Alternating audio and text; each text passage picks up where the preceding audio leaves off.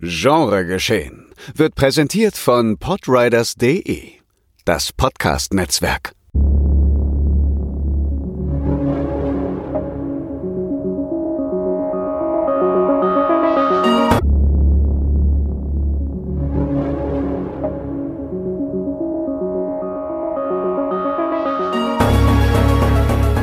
Genregeschehen. Der Podcast über den unkonventionellen Film. Mit Daniel Schröckert, André Hecker und Tino Hahn.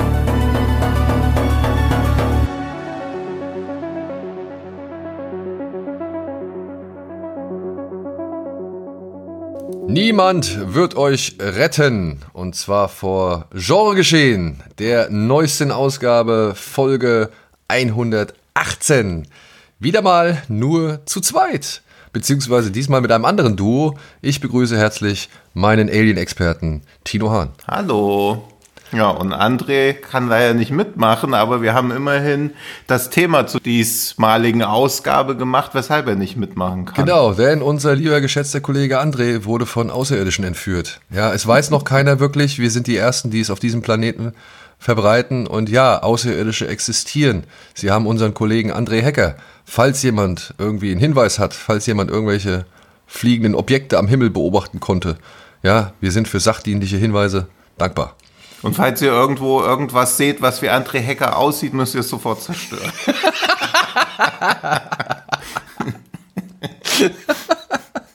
Also sollte euch ein André Hecker begegnen, der nicht auf finstere Metal-Musik steht, ja, Vorsicht, meine Freunde. Ja. Vorsicht. Wenn er kein Slipknot-Shirt anhat, ist es nicht der echte.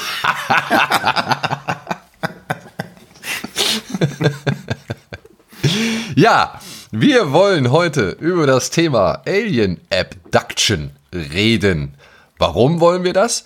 Ja, ganz einfach. Es ist jetzt vor einigen Tagen ein Film auf Disney Plus erschienen. No One Will Save You.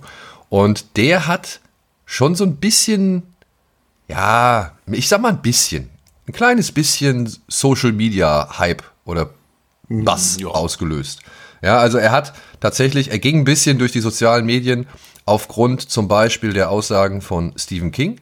Den muss man jetzt nicht unbedingt immer viel Gewicht beimessen. Aber es gab noch einen anderen prominenten Fan, nämlich Guillermo del Toro, der gleich mehrere Tweets zu diesem Film abgesetzt hat und ihn wirklich in höchsten Tönen lobt. Das fand ich halt insofern dann doch irgendwie interessant. Ich hatte den Film schon irgendwo auf der Uhr. Ich weiß nicht, wie geht's dir? Also hattest du von dem Film mitbekommen? Ja, aber auch erst recht kurzfristig war es, glaube ich, aber eher so an diesem doch nicht nachvollziehbaren Release-Plan von Disney Plus, Netflix und Co. liegt, wo dann auf einmal Filme, also im Gaming-Bereich würde man es Shadow Drop nennen, im Filmbereich ist es halt ein regulärer Release, Ja. dass sie dann einfach irgendwie aufploppen. Wie gesagt, ich hatte den schon so ein bisschen auf der Uhr, weil, und das hat ja auch einen guten Grund, der Film ist äh, von einem Regisseur, aber vor allem auch Drehbuchschreiber namens Brian Duffield.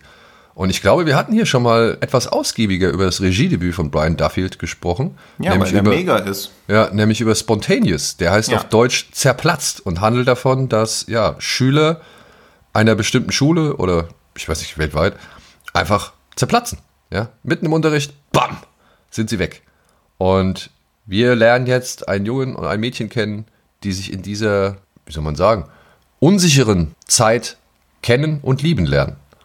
Und das ist eine schöne Liebesgeschichte mit zerplatzenden Körpern. Also ich fand den echt mega. Ich hatte deswegen, ich hatte es gar nicht mitbekommen erst, dass das quasi sein zweiter Film ist.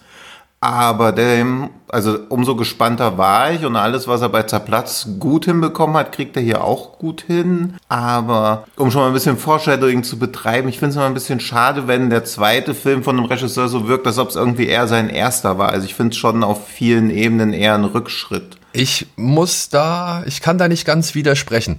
Ja, ich würde aber gerne noch mal kurz einmal darauf eingehen, dass Brian Duffield vor allem aber auch Drehbücher geschrieben hat. Und das ist aber auch immer so ein, so ein Hit and Miss. Ne? Also der hat die Drehbücher geschrieben von unter anderem Love and Monsters, auch ein Netflix-Film. Den fand ich echt sehr sympathisch. Dann hat er einen Film geschrieben, der heißt The Babysitter. Den fand ich wirklich grausam. Aber da würde ich sagen, das liegt unter anderem auch an McG. Nichtsdestotrotz muss ich sagen, naja, allein dieser kleine Nerdjunge, den er da in dieses Drehbuch geschrieben hat, der passt einfach nicht. Also das, das war ein für mich sehr anbiedender Film und das lag auch am Inhalt und nicht nur an der Inszenierung. Hm. Dann hat er halt einen der Insurgent, Divergent, wie sie auch immer heißen, äh, Young Adult Dystopie-Filme geschrieben. Ja, das ist die Reihe, die dann irgendwann im Fernsehen fortgesetzt werden sollte, weil es kein Geld mehr für die Kinofilme gab. Und ich weiß gar nicht, was aus denen geworden ist, ob die jetzt jemals einen richtigen Abschluss gefunden haben. Ähm, auch nicht das Stärkste. Aber dann hat er halt Underwater geschrieben und dann muss ich sagen, ja, da bin ich schon wieder auf seiner Seite. Ja. Und dann hat er auch Jane Got a Gun mit Nicole, Nicole Natalie Portman geschrieben, in Western. Der ist jetzt handelsüblich, würde ich jetzt sagen, also ein, ein Rache-Western, aber den fand ich auch in Ordnung so, ja. Mhm. Also der war sowohl kompetent inszeniert, hatte mit Natalie Portman auch äh, eine ganz gute Hauptdarstellerin für die Figur, aber ansonsten war der auch sehr solide und dann halt natürlich spontaneous. Und um noch ein bisschen Foreshadowing zu betreiben, wir werden heute nochmal auf Underwater zurückkommen. ja, weil wir haben uns nämlich gedacht, äh, wir reden einmal über No One Will Save You, versuchen den Hype oder beziehungsweise die Begeisterung ein bisschen zu ergründen und natürlich auch unsere eigene Meinung wiederzugeben. Und dann haben wir uns gedacht, naja komm, dann stellen wir vielleicht doch nochmal zwei Filme, also jeder jeweils einen Film aus dem Subgenre Alien Abduction vor, beziehungsweise mit einem kleinen Begleittext, was es noch für Filme gibt, die halt zu dem Genre gezählt werden. Gut, damit wäre der Fahrplan auch komplett erklärt. Kommen wir zu No One Will Save You. Und darum geht es. No One Will Save You handelt von Bryn, einer begabten jungen Frau, die sich der Gesellschaft entfremdet hat. Sie findet Trost in dem Haus, in dem sie aufwuchs, bis sie eines Nachts durch seltsame Geräusche geweckt wird, die von außerirdischen Eindringlingen stammen. Es entsteht ein actionreicher Kampf zwischen Bryn und den außerirdischen Wesen, die ihre Zukunft bedrohen und sie zwingen sich, ihrer Vergangenheit zu stellen. Hauptrolle Caitlin Dever kennt man unter anderem aus vielleicht, wie hieß das Regiedebüt von Olivia Wilde? Booksmart? Booksmart. Booksmart. Ja. Sie hat in dieser Netflix-Serie mitgespielt, wo sie ein Vergewaltigungsopfer spielt. Das war eine tolle, also es war eine gute Serie. Also die habe ich gerne, was heißt gerne gesehen, aber die fand ich gut. Unbelievable hieß die. Ah, ja, ja, ja. ja. Dann war sie in, es tut mir leid, aber das ist so ein Name, der könnte auch auf 15.000 andere Filme zutreffen. Sie war in Dopesick mit dabei, da fand ich sie auch gut. Detroit, Bad Teacher, Ticket ins Paradies, Short Term ja, 12. Dein Lieblingsfilm vom letzten Jahr? Ja, mein Lieblingsfilm vom letzten Jahr. Äh. da muss ich sagen, da fand ich sie nicht gut. Ja gut, aber das ist so eine These, die ich habe. Also wir reden gerade über Ticket to Paradise dass auch gute Schauspieler manchmal halt einfach keine Chance haben, wenn der Film es nicht hergibt, beziehungsweise die Regieleistung nicht, weil die Ah, jetzt habe ich, wie heißt die Hauptdarstellerin aus Handmaid's Tale? Anne, Anne Moss. Anne Moss, ja, sorry, ich verwechsel Sarah Polly und Anne Moss immer. Und die spielt ja auch bei The Kitchen mit und das war, der kam gerade daraus, als sie so, als, als Anne Moss so diesen größten Hype hatte oder als sie gerade so auf der Bildfläche erschienen ist. Und man dachte halt, okay, das ist ja die beste Schauspielerin aller Zeiten. Und dann guckt man The Kitchen und denkt sich, was ist denn das für eine schlechte Schauspielerin?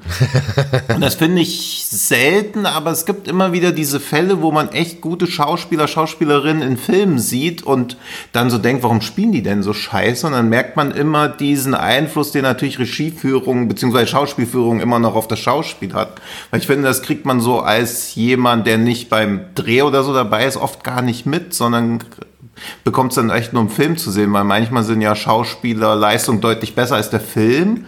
Aber manchmal sind halt auch Schauspielleistungen deutlich schlechter als der Film und das fällt dann irgendwie umso mehr auf, finde ich. Ja, vor allem, wenn du halt also merkst, also ich würde halt auch sagen, dass es bei einem Film wie Ticket ins Paradies eher daran liegt, dass da jemand, weiß ich nicht, im Regiestuhl sitzt oder halt auch, dass das ganze Ding an sich ja eher mehr auf Gefälligkeit ausgelegt ist. Aber ich fand, sie war halt so völlig überzeichnet in dem Film. Also Julia Roberts, George Clooney auch, aber im Rahmen des Films. Aber Caitlin Dever hat so eine undankbare Rolle da geschrieben bekommen. Ja, ja. Also sie war ja auch überhaupt nicht ihrem, oder was heißt ihrem Alter, aber nicht ihrer, sie war nicht, wie sie sich als Tochter verhalten würde. Also sie war ja einfach nur Stichwortgeber und durfte so ein paar One-Liner rausballern. Also es war eine super undankbare Rolle auch. Und ein bisschen hysterisch sein auch. Dann. Ja, ja. Also. Oder, oder dieses typische so, oh, meine Eltern sind so peinlich. Ja, ja, ja genau, das, also oh, unangenehm, da zieht es mir schon wieder zusammen. und das halt von jemandem, der im Begriff ist zu heiraten, wo ich mir so denke, mh, ah, Ja. weiß ich nicht, das ist dann doch irgendwo ein bisschen zu sehr ein Klischee, was man da zitieren möchte, dass das irgendwie in diesen Comedy-Aspekt vielleicht reinspielt, ja, aber das überhaupt nicht zur Situation oder zur Lebens, zum Lebensstand irgendwie von den Leuten da passt. So, ja. Aber gut, Jedenfalls, worauf ich eigentlich hinaus wollte, wenn Ticket to Paradise die- die einzige Begegnung bisher von euch mit ihr war, gebt ihr noch eine Chance und warum zur Hölle habt ihr den Film überhaupt gesehen und hört diesen Podcast? Was geht ab? Ja, aber hier, wie gesagt, als Brie hat sie eine schwierige Aufgabe, denn ich glaube, so viel kann man sagen, oder? Also die, sie spricht halt nicht. Ja, das war ja auch sowas, was dem Film irgendwie so vorausgeeilt ist, wo ich mir immer so denke, das ist jetzt so auf einmal das Ding, was Leute in Filme reinziehen sollen, das nicht gesprochen wird, das ist auf einmal jetzt so ein, so ein positives Merkmal für Spannungsfilme, weil natürlich in meiner nämlich suggeriert das erstmal, okay, das ist sehr slow-paced, aber ich glaube, Quiet Place hat das so ein bisschen etabliert, dass man da jetzt nicht unbedingt mit so einer, ja, wie nennt man es denn, mit so einer Vorsicht rangehen sollte, weil das irgendwie ein Mainstream-Publikum dadurch gehuckt werden soll, dass die Hauptfigur 90 Minuten lang kein einziges Wort sagt. Gut, aber Herr Duffield geht ja noch einen Schritt weiter. Ja. Also äh, der generelle, also wirklich der, der ganze Film ist relativ wortlos beziehungsweise sprachlos.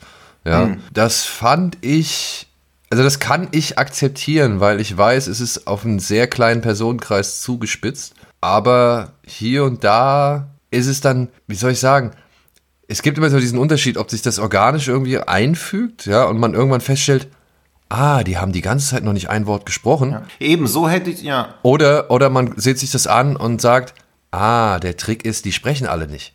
So, weißt du, also du, du merkst halt schon während des Films, dass, äh, also beziehungsweise, dass das eine Absicht ist, die, die irgendwie was Besonderes sein soll oder die irgendwie herausstechend sein soll, die aber halt dann auch nicht mehr als eine Absicht wirkt, weißt du? Also, nur mal ein Beispiel, bei The Sixth Sense damals, da habe ich mich auch die ganze Zeit gefragt, so, du siehst halt, also beziehungsweise da habe ich mich eben nicht gefragt. Du siehst halt je, also öfter mal, wie Bruce Willis gegenüber von Toni Collette sitzt und der kleine Junge kommt hinzu und sie sagen halt nichts, beziehungsweise sie haben nicht miteinander gesprochen, du siehst sie nicht miteinander sprechen. Ich habe das da nicht so in Frage gestellt, so, ja, weil ich dachte, okay, die haben halt vorher die ganze Zeit gesprochen, so. Das wirkte dann halt eben wie ein kurzer Momentausschnitt, in dem ein Gespräch schon vorbei ist und in das kommt halt der Junge hin. Also da muss nichts mehr irgendwie zusätzlich gesagt werden, wenn dann irgendwie sich eine der Figuren an eben den Jungen wendet, um mit ihm zu reden und irgendwas zu erfahren oder irgendwas auszutauschen. Alles cool. Hier, wie gesagt, war das eben schon bewusst. Also das, das, das wurde irgendwie so bewusst darauf gelenkt. Und das finde ich immer so ein bisschen schade, weil das entlarvt es dann eher so als Gimmick und nicht als Ja. Besonderheit irgendwie oder so. ne? Ja, finde ich halt auch. Also irgendwie zum Beispiel bei so einem Film wie Victoria denkt man nicht die ganze Zeit, boah, jetzt versuchen sie aber wieder einen auf dicke Hose zu machen mit diesem One-Take, sondern es ist halt einfach so. Ja. Und so muss sich das irgendwie auch ergeben. Es muss sich organisch anfühlen. Aber bei No One Will Save You mehrmals so Momente, wo man so denkt, hm, jetzt wird doch nur nicht geredet, weil jetzt wurde schon die ganze Zeit nicht geredet. Genau, genau, genau Und- das, ja. Und das mag ich auch nicht so, beziehungsweise ist es dann auch schwierig zu ignorieren, weil es schwierig ist zu ignorieren, dass keiner redet. Und halt wirklich eher wie so ein aufgesetztes Gimmick wirkt. Und ich bin auch echt kein Freund von so Expositionstalk, also wenn so Figuren alleine mit sich reden. Also in Vermin gibt es ja auch diese eine Szene, wo jemand irgendwie Spinnenschleim auf seinen Hoodie bekommt. Dann geht die Person alleine eine Treppe runter und sagt so zu sich selbst, mein Hoodie ist ganz eingesaut. Wo ich so denke, kein Mensch agiert so. Also niemand führt diese Gespräche. Das sind dann wieder so One-Liner, wo noch so ein Schmunzeln aus dem Publikum rausgemolken werden soll. Sowas finde ich dann auch nicht geil. Aber dass die Figur die ganze Zeit kein einziges, nicht mal Fuck, Shit oder sonst irgendwas von sich gibt, sondern komplett stumm ist, bloß weil niemand da ist, der es hört. Also das ist ja gar nicht der Beweggrund, warum man spricht. Also dieses nur sprechen, um gehört zu werden, ist ja Bullshit. Ja, aber glaubst du, sie ist wirklich nicht in der Lage zu sprechen oder sie spricht einfach nicht? Ich glaube, es soll so ein bisschen diese, diese fehlende Kommunikationslosigkeit andeuten, weil sie ja auch, das passiert ja auch in den ersten Minuten, sie ist ja nicht so beliebt in Ja. dem Ort, in dem sie lebt. Das soll das, glaube ich, so verdeutlichen, dass es halt niemanden gibt, mit dem sie sprechen könnte. Aber dass da der Umkehrschluss bedeutet, ja, okay, dann spreche ich gar nicht, auch nicht mit mir selber. Während sie aber gleichzeitig zu irgendwelchen alten Liedern tanzt und so und selbst da nicht mal mitsingt oder so. Also es ist alles so, ja, es wirkt schon ein bisschen affektiert von der Inszenierung. Ja, oder sagen wir einfach freundlicher entrückt. Ja, Und ich habe halt so oft schon gelesen, dass irgendwie so glaubwürdig und realistisch geschildert wird, wie Leute, die alleine leben, so leben. Und dann denke ich mir so, die, die Leute, die sowas in ihre Reviews reinschreiben, müssten ja eigentlich auch alleine leben, um das beurteilen zu können, ob das realistisch ist. Und wenn die so leben wie sie, dann muss ich mich von ein paar von denen auch in Zukunft ein bisschen ferner halten. Ach na ja, also ich fand, also. ich fand ihr ähm, Einsiedler-Dasein, ich fand das nicht schlimm. Ich fand das. Ja, aber dieses zu alter Popmusik tanzen, das ist so eine richtige Sache, so eine Filmsache halt. Ja, aber du. Ey. Ja, aber das ist halt nicht realistisch. Also ich finde es auch schön, ich fand es auch alles cool, auch dieses Briefe schreiben. Aber ich glaube nicht, dass das die Lebensrealität von vielen alleinlebenden Singles Natürlich die, nicht. Die von allen gehasst werden. Natürlich nicht. Also das will ich jetzt auch nicht sagen, aber hier haben wir ein, ein, eine Person, die halt so lebt. Und das konnte ja. ich, das konnte ich problemlos akzeptieren. Das fand ich ja. irgendwie nicht schlimm. Ja, und sie wird auch gut etabliert. Also es geht alles recht zackig, weil genau. das war ja so meine Befürchtung, puh, dass das ja auch wieder so ein Ding wird, was aus so Slowburn seine Spannung ziehen will. Und dass dann so mehrere Minuten ganz, ganz leise alles ist, damit man auch hört, was da passiert. Und dann raschelt irgendwo. Und dann, jetzt decke ich mit meinen Fingernägeln über das Mikrofon dass es halt wie so ein ASMR-Horrorfilm wird, wo man sich so als Zuschauer denkt, ja, okay, jetzt gucken wir halt so drei Minuten, wie das Alien so draußen am Fenster vorbeiläuft, bitte, bitte keiner atmen und dieses Erwarten, dass das Publikum dann auch so vor Spannung den Atem anhält. Also das ist immer viel verlangt vom Publikum, was der Film dann ja auch irgendwie einzahlen muss, einlösen muss. Ja, aber das macht dieser Film erfreulicherweise nicht, sondern dieser Film ja. geht erfreulicherweise schnell los ja. ja. Nachdem wir die Figur kennengelernt haben, nachdem wir gemerkt haben, okay, sie ist so ein bisschen die Außenseiterin in ihrer kleinen Dorfgemeinde da. Oder halt hat auch schon einen, ja, wie soll man sagen, Schwarm, ja, mhm. den sie irgendwie so ein bisschen anhimmelt. Und äh, naja, da gibt es noch zwei Menschen, vor denen hat sie so ein bisschen Angst, beziehungsweise denen traut sie sich nicht gegenüberzutreten. Das sind alles so kleine, also so Kleinigkeiten, die man am Anfang des Films in den ersten vielleicht zehn Minuten 15 Minuten maximal, hm. äh, irgendwie erfährt und kennenlernt. Das wird alles relativ schwungvoll erzählt. Und dann geht es ans Eingemachte. Und ich muss auch sagen, ähm, ich fand gerade den Anfang dieser, sag ich mal, unheimlichen Begegnung der dritten Art, hm. die sie da hat, äh, das fand ich alles recht äh, schön gemacht. Aber dann kommt ein Moment, da war ich dann irgendwie plötzlich, ups. So, das war so, so ein erster für mich, so ein, so ein Stutzer. Hm. Ich fand das nicht, ja, ich verstehe, warum man das macht, aber irgendwie, es hat bei mir leider echt die falsche Wirkung erzielt, ja. Also man, man, man sieht, wie sie sich durch das Haus, sage ich mal, ein bisschen arbeitet, merkt, da ist irgendwas in dem Haus, äh, versucht dem zu umgehen und versteckt sich irgendwann unter einem Bett. Und auf dieses Bett hüpft dann äh, eben dieses Wesen hm. und kommt dann auch von dem Bett runtergehüpft. Und dann sieht man die Füße von diesem Wesen. Hm. Und da musste ich sagen, das fand ich, ich weiß nicht, das, äh, im ersten Moment musste ich an die Simpsons denken und dann war für mich vorbei. Verstehst du, was ich meine? Ja. Ich fand das, ich fand das schon so echt so auch, ne, keine Geräusche machen und irgendwie mm. dieses Trappeln und diese, diese merkwürdigen, dieses merkwürdige Grunzen da in, in, in dem Haus so.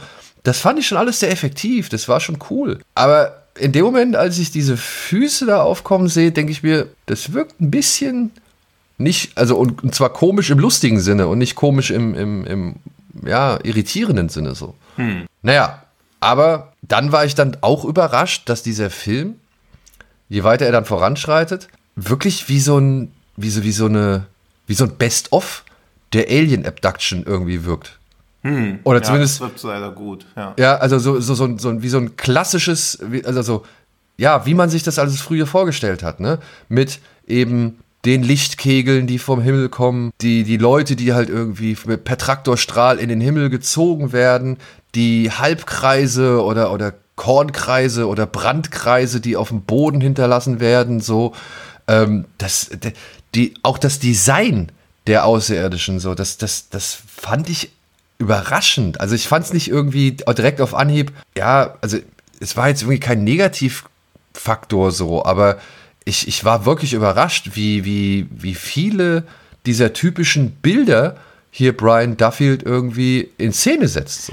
Ja, da habe ich mich auch gefragt, ob, er, ob das so ein Zugeständnis ist an das ist, was so Konsens zu sein scheint, wie Außerirdische wohl auszusehen haben. Aber ja, wirklich vom Hocker reißt man damit auch niemand, weil ich mir dann auch so dachte, okay, Die Bedrohung kenne ich ja. Da weiß ich so ungefähr, wie man sich so dagegen, wie man dagegen so vorgehen würde. Und für mich kommt halt noch dazu, dass dieses, selbst im Genre, wo man auf Glaubwürdigkeit jetzt eigentlich scheißen würde, aber die sind schon echt schlecht vorbereitet auf das, was sie da machen wollen. Meinst du die Außerirdischen? Ja, ja. Ja, okay. Also wo man so denkt, ja, okay, also ich muss jetzt nicht erwarten können, dass sie sich zumindest mal angeguckt haben, wo sie da landen, was sie da genau machen, was so ihr Plan ist, den sie da haben, ob sie überhaupt einen Plan haben. Vielleicht sind sie auch einfach nur so rumgecruised. Also es kann ja auch sowas sein wie The Strangers, dass sie halt einfach so durchs Weltall geflogen sind, auf der Erde war noch Licht an und dann sind sie halt mal kurz, kurz links abgebogen. Also das weiß man ja alles nicht. Ja, genau. Also ich habe auch gedacht, hm, vielleicht ist das am Ende und sowas kann man, sowas können wir schon mal sagen. Es ist nicht so, aber vielleicht ist das am Ende auch eher so dieses, dieses klassische Missverständnis zwischen zwei Arten, die nicht wirklich wissen, wie sie miteinander kommunizieren sollen oder ja. bislang, bislang, noch nicht miteinander kommuniziert haben. Ja. Da ist dann vielleicht der junge, das junge Alien oder der junge Außerirdische, der sich denkt, ja, genau das, was du sagst, ach guck mal hier, da brennt noch Licht, beziehungsweise da ist ja was, ja. gucke ich doch einfach mal. Ja? ja, ja, und das ist ja auch so genau wie bei The Dome von Stephen King, wo das Ende, also vom Buch, wo man ja auch sagen könnte, okay, das ist mega, mega beknackt, aber ich fand es halt richtig, richtig geil, so dieses, dass du als Mensch die ganze Zeit tierische Angst hast, wenn die einfach nur mal so gucken. Also im Prinzip sind die Aliens ja wie wir als Kinder, die halt einen Stock genommen haben und so einem Fuchsbau rumstochern aus Neugier, was da wohl drin ist, während der Fuchs da drin ja wahrscheinlich Todesängste gelitten oder hat. Die Ameisen, also, ne? also, oder die Ameisen, also so in der Art ist es ja quasi, was hier auch stattfindet. Man ist halt so in, in ihrer Perspektive als Ameise, während draußen Kinder mit Brennglas drum rumlaufen. Also man weiß halt über die Aliens extrem wenig, was ich einen Vorteil finde. Und reden wir über das Ende? Ich würde noch einmal mal einen kurzen Moment. Also ja, ja, ich wollte nur, ob wir dann noch drüber sprechen, weil dann höre ich jetzt erstmal auf. Ja, ich ja. wollte, ich wollte nur noch, also ich fand dann aber auch cool, dass der Film erstmal so eine andere Wendung macht. Also dass man plötzlich ja sich so ein bisschen an Independence Day orientiert und die, die Berührungsängste, sag ich mal, oder die, die Barrieren einreißt.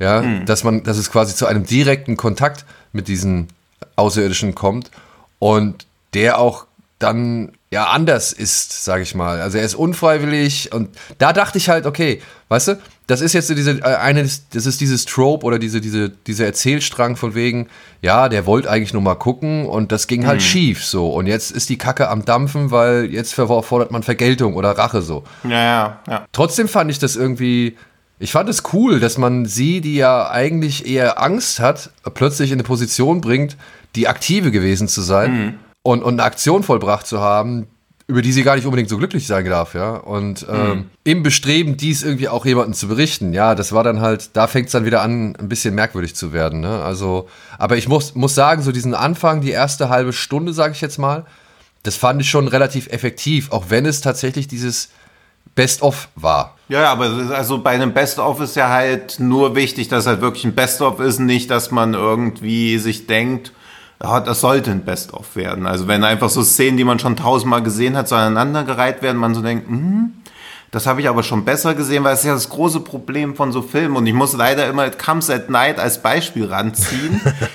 das habe ich halt schon hundertmal gesehen, aber es war nur zehnmal besser. Ja. Aber das reicht halt nicht, weil ich habe es halt trotzdem schon so oft gesehen, dass ich halt so denke, ja, okay, toll, alles toll, aber warum? Nochmal, zum tausendsten Mal. Und auch hier dieses, diese unter dem Bett liegen Szene ist gut, aber wie oft habe ich das denn schon gesehen?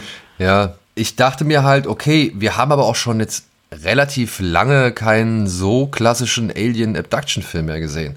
Und wenn das alles eine Hommage sein soll an eben das Genre, an eben hm. das, die Thematik, hey, fein für mich. Ja, es ist auch immer so, wie man jetzt so limitiertes Streaming-Filmbudget dann immer so mit Hommage verklärt. Ja. Weil als ob er nicht, wenn er mehr Geld gehabt hätte, als ob nicht am Ende das dann auch so geworden wäre wie bei diesem Cloverfield Lane. Also, dass, dass das jetzt alles so bewusst geplant war und bewusst klein gehalten wird, ist ja auch eine Budgetfrage. Weiß gar nicht, ob das bewusst geplant war. Der hat halt bestimmt ein Budget zur Verfügung bekommen. Ich meine, der Film kommt, glaube ich, über ja, aber das, oder dass die Aliens so aussehen. Ja. Also wenn sie gesagt haben, hier sind 100 Millionen und er sagt, ja, hier sind die Aliens, so habe ich, stelle ich mir die vor. Ja, das glaube ich aber nicht. Also so. Ja, eben, deswegen, also es sind schon ein paar Sachen, wo man so denkt. Also so ein großes Budget, glaube ich, hatte der nicht. Nee, muss, muss ja auch nicht, aber dass man jetzt so sagt, da sollte so bewusst so eine Hommage gedreht werden. Ich glaube, dieses, das ist halt das Beste aus den zur Verfügung stehenden Mitteln einfach machen und genau wissen, lieber nicht zu groß ziehen, weil das hat man ja leider auch oft, dass so relativ kleine Filme gegen Ende dann noch denken, sie könnten irgendwas abfeuern oder irgendwas größer machen, was dann halt völlig verpufft. Also er sich ja als Regisseur schon sehr bewusst mit dem, was er da tut. Ja, ja, nee, und dann kommt halt irgendwie ein Moment, wo ich dachte, da ist es mir dann halt bewusst aufgefallen, wo halt wirklich Leute einfach nicht miteinander reden, obwohl mhm. sie wirklich miteinander reden sollten. Ja, ja, Oder zumindest halt mal irgendwie versuchen, eine Kommunikation in die Wege zu leiten. Ja, und das wird ja halbwegs noch erklärt. Finde ich auch. Also ich finde die Szene an sich nicht so schlimm, aber ich würde sagen, nach dieser Szene hätte ich es auch plausibel gefunden, wenn da noch andere Szenen gekommen wären, die eben konträr dazu sind, also die eben das Gegenteil davon zeigen, nämlich dass Leute reden. So. Ja. Und da wird es dann halt schwierig. Ja, das ist eine problematische junge Frau oder beziehungsweise eine Frau mit, mit einigen äh, Problemen und Traumata aus der Vergangenheit, das hat, sagt ja auch die Inhaltsangabe, dass das irgendwie auf die Person abfärbt, ihr Verhalten bestimmt, ihre Motivation lenkt, das verstehe ich. Mhm. Aber hier wirkte es dann doch meiner Ansicht nach einen Tick zu forciert. Ich meine, es, ist, es wäre so einfach gewesen, die Menschheit davon zu überzeugen, ey, es gibt Außerirdische. Ja. ja und sie sind bereits unter uns so. Und ähm, da muss ich sagen, das, das ist so ein kleiner Moment, wo ich denke, ja, ich weiß, es muss halt so sein, damit das Drehbuch halt weitergehen kann.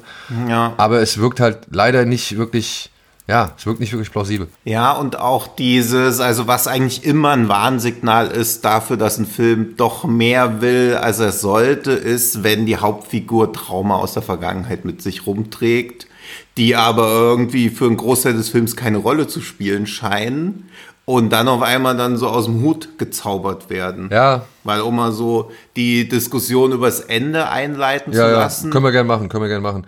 Also Sommer, also ich würde es ich erstmal kurz spoilerfrei machen und dann vielleicht mal ja, okay. äh, mit einem kleinen Spoiler machen. So. Ich muss auch mhm. sagen, das, das wirkt dann alles schon so, ich habe mich gefragt, ey, okay, lassen Sie es jetzt wirklich so stehen? Fände ich cool. Aber nein, mhm. sie können es nicht so stehen lassen. Diese ja, Figur eben. muss nochmal ihre Redemption bekommen, muss nochmal irgendwie oder ihre Katharsis durchleben oder sonst irgendwas. Also es wird auf jeden Fall nochmal aufgegriffen, was hier die Dame beschäftigt die ganze Zeit.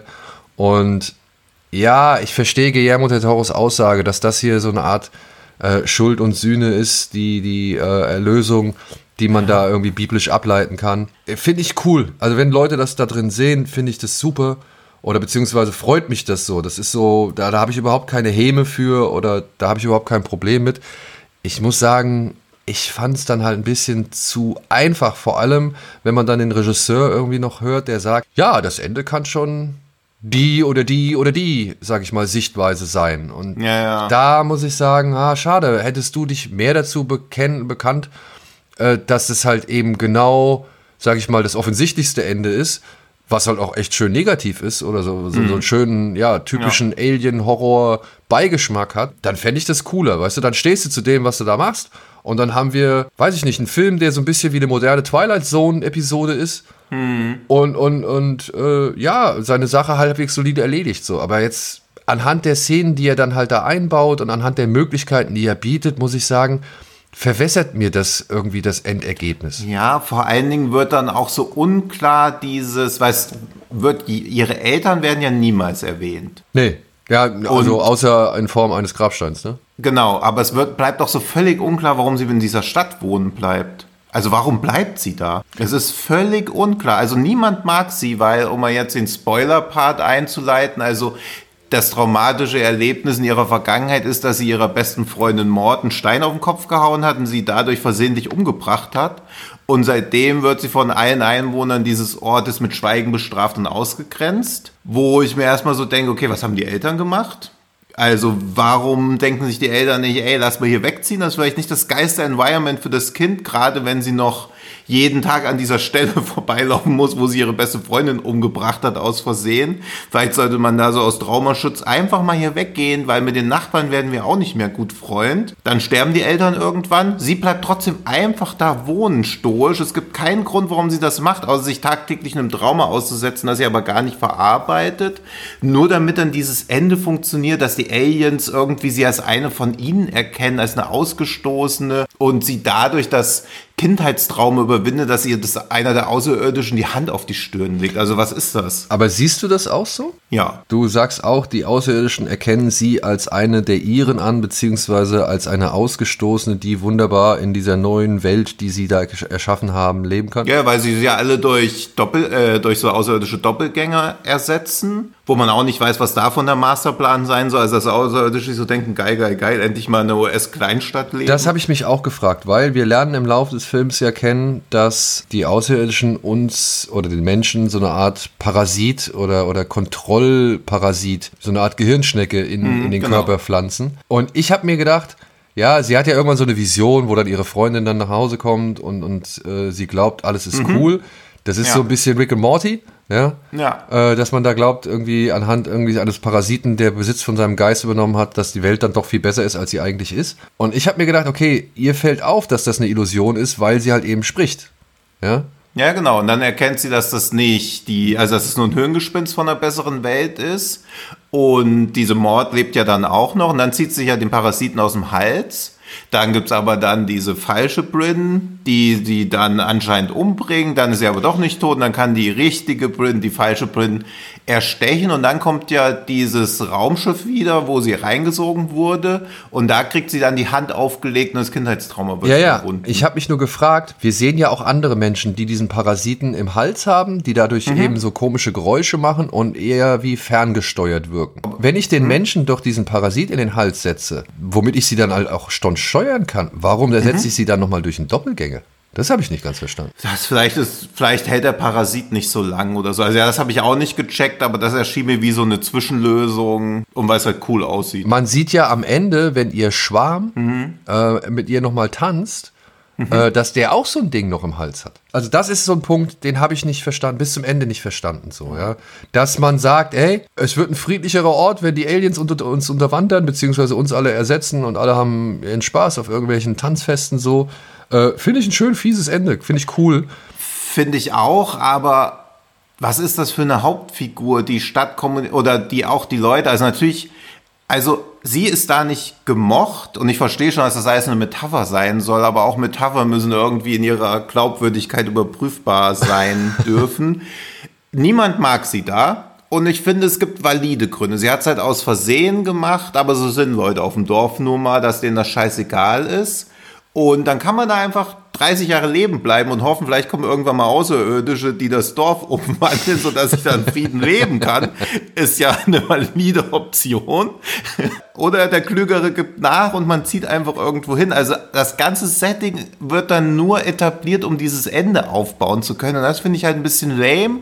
Und ich bin ein bisschen damit versöhnt, dass sie am Anfang ja auch dieses Modelldorf die ganze Zeit baut in ihrer Wohnung.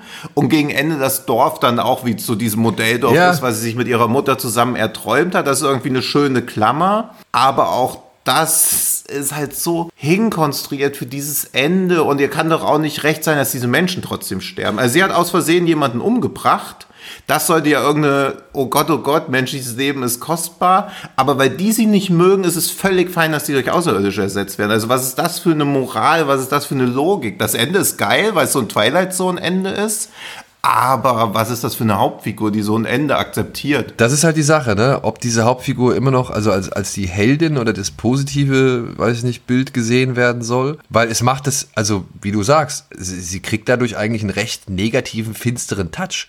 Ja, zu sagen, oh ja, ich komme nicht mit den Menschen klar, also müssen alle anderen Menschen irgendwie ausgetauscht werden, damit ich mit denen Ja, klarkomme. genau, ja. Lässt sie halt natürlich echt deutlich böser dastehen. Ich finde aber anhand von so Theorien, die ich dann auch im Netz gelesen habe, also wenn man dann wirklich vorher diese Szenen, ne, inszeniert oder es ist so inszeniert, wenn zum Beispiel sie mit ihrem Doppelgänger, mit ihrer Doppelgängerin kämpft.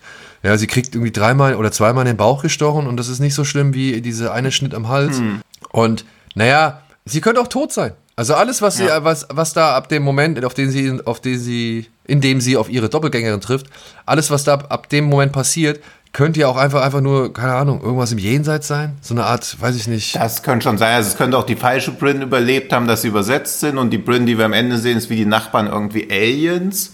Aber dagegen spricht ja, dass Duffy da auch im Interview mit Hollywood Reporter gesagt hat, dass es ein wirklich glückliches Ende für die Hauptfigur gibt, weil er die Figur so gern mochte.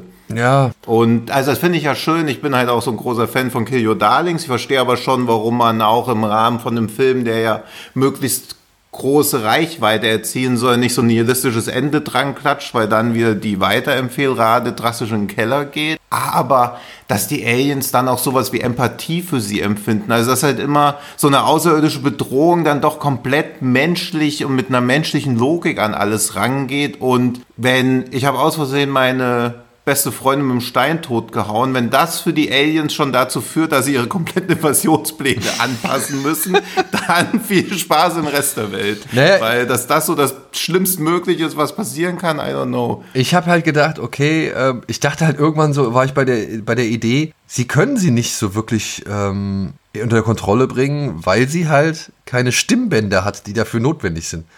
Ich dachte, ich, ah, also okay. für mich Ja. war es irgendwie dann so, naja, diese Parasiten sind da am Hals und du siehst sie auch die ganze Zeit am Hals. Natürlich wäre es halt blöd, wenn die sie halt irgendwo sich anders einnisten, weil dann müsstest du durch die Klamotten hindurch, sag ich mal, zoomen oder, oder äh, blicken, was halt nicht geht. Und deswegen, ja, die sind halt am Hals und sie verrät, also beziehungsweise sie entlarvt diese Vision ja eben dadurch, dass sie spricht. Und für mich war das so, okay, eben weil sie halt nicht sprechen kann, ist das halt einfach so eine Art der, äh, der, der, der, wie soll man sagen, Immunität gegen das Wirken der Außerirdischen. So. Ja, ja, und dieses, aber wenn sie wirklich keine Stimmbänder hat, müsste das auch irgendwie etabliert werden vorher, finde ich. Ja. Und weil, dass man sich das zusammenreimt und dann gleichzeitig aber hinnimmt, oh nein, das arme Mädchen ohne Stimmbänder, was ja eine klassische Behinderung wäre, hat aus Versehen ihre Freundin totgehauen, aber wir sind trotzdem gegen das behinderte Mädchen hier alle. Das geht für mich dann halt auch wieder nicht auf. Also es wirkt eher so, als ob das verdeutlichen soll, mit ihr spricht niemand, also spricht auch sie mit niemandem. Und dieser Interpretationsstrang, dass die Aliens erkennen, dass sie auch eine Außenseiterin ist wie die Aliens, als ob die Aliens sich denken, dass, wir, dass sie Außenseiter sind. Auch das wieder so eine menschliche Herangehensweise, als ob jetzt irgendjemand, der irgendwo eindringt, die Aliens bei Independence Day denken sich doch auch nicht, ja, wir sind ja die Outsiders. Also, Die mögen uns nicht, deswegen machen wir sie die jetzt mögen platt. uns nicht. So, die sind Invasoren, das sind keine Außenseiter, das sind nicht irgendwie, die sitzen nicht in ihrem Raumschiff und hören die ganze Zeit Nirvana und surfen irgendwie auf Tumblr rum, um irgendwelche geilen, tiefen Gedichte zu finden. Ich könnte mir schon vorstellen, dass da der Ansatz ist, dass sie halt sagen, ach, guck mal hier, die hat auch keinen Bock auf die Menschheit, genauso wie wir. Weißt du? Also, dass es Ja, dann am Ende dann doch, doch wirklich einfach sie deutlich fieser dastehen lässt, als man am Anfang irgendwie äh, es gedacht hat, weil man ja eigentlich, ja, weiß ich nicht, Mitleid oder beziehungsweise Angst um diese Figur empfinden soll oder glaubt, Angst um diese Figur aber- empfinden zu müssen. dass sie jetzt die ist, die am meisten keinen Bock auf die Menschheit hat, ey. Also, ich finde, also, positiv formuliert bin ich großer Freund von, wenn Filme versuchen, irgendwie am Ende noch zu was Größerem zu werden. Aber da hat man endlich mal wieder einen Film, der sich bewusst klein hält, bewusst klassisch, eher wie so eine Hommage wirkt. Und dann kommt aber wieder dieser Drang danach, so ein mega krasses Ende zu haben, was Interpretationsspielraum bietet, was halt so allem, was davor stattgefunden hat, so zu widerspricht. In sich selbst, also zumindest für mich, auch nicht schlüssig ist, sondern die Hauptfigur total ätzend dastehen lässt. Und man sich das auch alles irgendwie so schön reden muss. Also das bin ich kein Fan von, wenn die 70 Minuten, die ich mir davor angeguckt habe, wir haben ja noch gar nicht drüber geredet, dass die Aliens halt auch große Probleme damit haben, Türen zu öffnen. Also, Das, Ja, das muss ich auch sagen. Also- er lässt die Aliens teilweise echt ein bisschen dämlich aussehen, wenn Ja. dafür, dass sie halt irgendwie telepathische Fähigkeiten haben und Kräfte haben, so, ja. Das habe ich. Und deswegen glaube ich auch wieder, dass die einfach nur da rausgefahren sind, wo noch Licht im Universum gebrannt hat. Da kann ich mir wieder so halbwegs mit schön reden, dass sie so dachten, ja, okay. Also man weiß es ja halt auch wirklich nicht, auf was man stößt, also so aus Alien-Sicht. Außer sie haben sich halt vorher schon angeguckt, wofür es keine Indizien gab, dass sie halt vorher schon mal da sich Sachen angeguckt haben. Sie brechen da einfach herein. Also die sind, glaube ich, einfach irgendwo hin, haben geguckt und dann so gemerkt, okay, hier sind ja Hindernisse, da wissen wir ja gar nicht, wie wir mit umgehen sollen. Aber es wirkt halt trotzdem unfreiwillig komisch, wenn so eine Tür ein großes Problem ist. Und das äh, war dann halt auch irgendwann so mein Punkt während des Films. Ich musste halt wirklich sehr oft an diesen Pixar-Kurzfilm denken, in dem es um einen ja, Alien Azubi geht, der am Mischpult oder am, am Schaltpult hockt und versucht halt einen Schlafenden aus seinem Schlafzimmer ins Raumschiff zu beamen. Den kenne ich auch. Ja, okay, ja, das passt leider ein bisschen. Also wirklich, das war so, äh, irgendwann sieht man ja, wie, wie so ein Körper irgendwie durch den Raum äh, gebeamt wird und hm. sie wird auch, glaube ich, irgendwann mal, ja doch, sie wird ja auch mal irgendwann an die Decke gebeamt. So. Ja. Und da dachte ich nur, ja, da, da, da war es dann für mich vorbei. Also wirklich, da hatte ich diesen Pixar-Film vor Augen und da musste ich halt leider ein bisschen schmunzeln die ganze Zeit. Hm. Und es hat für mich nicht mehr die Bedrohung irgendwie erzeugt, die es vielleicht erzeugen sollte. Und hier muss ich einfach sagen, ey, das tut mir leid. Das ist jetzt nicht irgendwie etwas, wofür der Film unbedingt was kann, sondern einfach mein Gehirn, das in dem Moment halt irgendwie diese Bezüge herstellt und dementsprechend halt verhindert, dass der Film die Wirkung vielleicht entfaltet, die er entfalten möchte, hm. sondern halt eine andere Wirkung entfaltet. Das will ich jetzt dem Film nicht unbedingt zum Vorwurf machen, aber schon mit diesen, mit diesen, mit diesen Fingerfüßchen da oder mit diesen, mit diesen Zehenfüßen, die da auf diesen Knubbelgliedmaßen rumlaufen, das hat mich schon echt, da musste ich schon einmal wirklich hart grinsen. Hm. Und dann halt auch, weiß ich nicht, ich war ein bisschen enttäuscht vom Design der Aliens, muss ich mal echt sagen ich würde sagen, wir kommen ja auch gleich zu, mal zum Ende, weil wir wollen ja noch über andere Filme reden. Hm. Aber wenn ich irgendwie, ich sehe einen Film wie Die unheimliche Begegnung der dritten Art von Steven Spielberg und ich sehe noch so zwei, drei andere Filme. Ich sehe Akte X und irgendwie ist es immer dieses gleiche, ist es immer diese gleiche Alien-Form mit diesem großen Kopf, diesen großen Augen, grau, grün, irgendwie so. Ja, da dachte ich mir doch, ey, jetzt wird es nicht Zeit mal für ein bisschen was anderes irgendwie? Ja, vor allen Dingen dieses, was mich da am meisten nervt, also man könnte ja auch argumentieren, ja, aber Vampire sehen auch immer gleich aus. Aber das ist auch ein gelerntes Verhalten. Aber Außerirdische, die könnten ja von überall herkommen. Warum sehen die trotzdem immer gleich aus? Also was für ein Planet ist das inzwischen? Und wo die herkommen? Also ich muss jetzt mal, also nur mal so. Vampire hm. sind doch nun mal halt, also wenn wir jetzt von diesem klassischen Vampir-Mythos reden, ja, ja, aber wir könnten ja auch argumentieren, der klassische Außerirdische, aber auch da denke ich mir, wieso ist der klassisch? Also genau. es gibt also eine unendliche Anzahl an Planeten, aber es gibt auf einmal den klassischen Außerirdischen. Wir haben, wir haben auf unserem Planeten haben wir einen Organismus, der es schafft, durch Bisse Menschen in seinesgleichen zu verwandeln oder halt gefügig zu machen. Ja, mhm. aber das macht er dann mit Menschen und Menschen sehen halt aus wie Menschen. Ja, wir kennen ja nur Menschen, wie sie aussehen hier auf unserem Planeten. Und wir sind dann so gesehen, ist die, die Darstellungsform des Vampirs begrenzt aufgrund eben der Notwendigkeit, die er an menschliche Körper richtet. Verstehst du, was hm. ich meine? Ja, ja. Ja, also er kann ja, gut, er kann auch eine Kuh beißen und dann ist die Kuh halt ein Vampir so. Aber nichtsdestotrotz wäre das etwas, was wir bereits vom Aussehen her kennen. Die Aliens kennen wir ja nicht vom Aussehen her. Ja, also da könnte man sich ja austoben, wie man will. Ja, und es muss ja auch an deren Herkunftsplaneten irgendwie angepasst sein. Also der Mensch sieht ja so aus, wie er aussieht, beziehungsweise so entwickelt oder nicht ausgestorben, weil es halt für den Planeten gut ist, wie wir halt sind. Ja. Und diese Aliens, also wo sollen die herkommen? Also was soll das für ein Planet sein, dass der so eine Lebensform irgendwie bedingt? Beim Alien zum Beispiel, beim Xenomorph, denkt man nie drüber nach, weil der halt einfach wie so eine perfekte Waffe, perfekt an die was auch immer geartete Umwelt angepasst ist. Oder wo man so denkt, krass, das Vieh überlebt überall, aber diese Außerirdischen, wo ich mir so denke, wo sollt ihr denn überleben? Ja. Also, vor allem. Und warum wollt ihr dann auf der Erde überleben? Also, das ist doch erkennbar nicht euer Terrain, wo ich mir so denke, okay, sie sind eigentlich eher so wie so jugendliche Pfadfinder, die sich mal sowas angucken. Ja. Vor allem, wenn man dann halt irgendwie auch noch Handzeichen braucht, um seine Raumschiffe irgendwo lang zu lotsen. Ne? ja, das ist halt alles, also das sind alles, alles für sich allein gesehen vernachlässigbare Details, aber sie adden halt ab hier. Ey, ich möchte dem Film gar nicht so böse sein, ne? Also beziehungsweise. Nee, ich auch nicht. Also ich, ich finde den eigentlich echt, also ich finde den schon auf seine ja. gewisse Art und Weise charmant so und der ist auch kompetent gemacht, ja. hat ein paar ganz gute Szenen und, und so weiter, aber wenn man sich das wirklich mal so die Einzelteile anguckt, dann kann man den halt echt schon zerpflücken so oder beziehungsweise. Ja, ja, ich glaube, wenn man unter den Film eine etwas lustigere Musik drunter legt unter manche Szenen, so dieses Benny Hill Theme und den Film dann halt einfach in doppelter Geschwindigkeit abspielt, dann ja.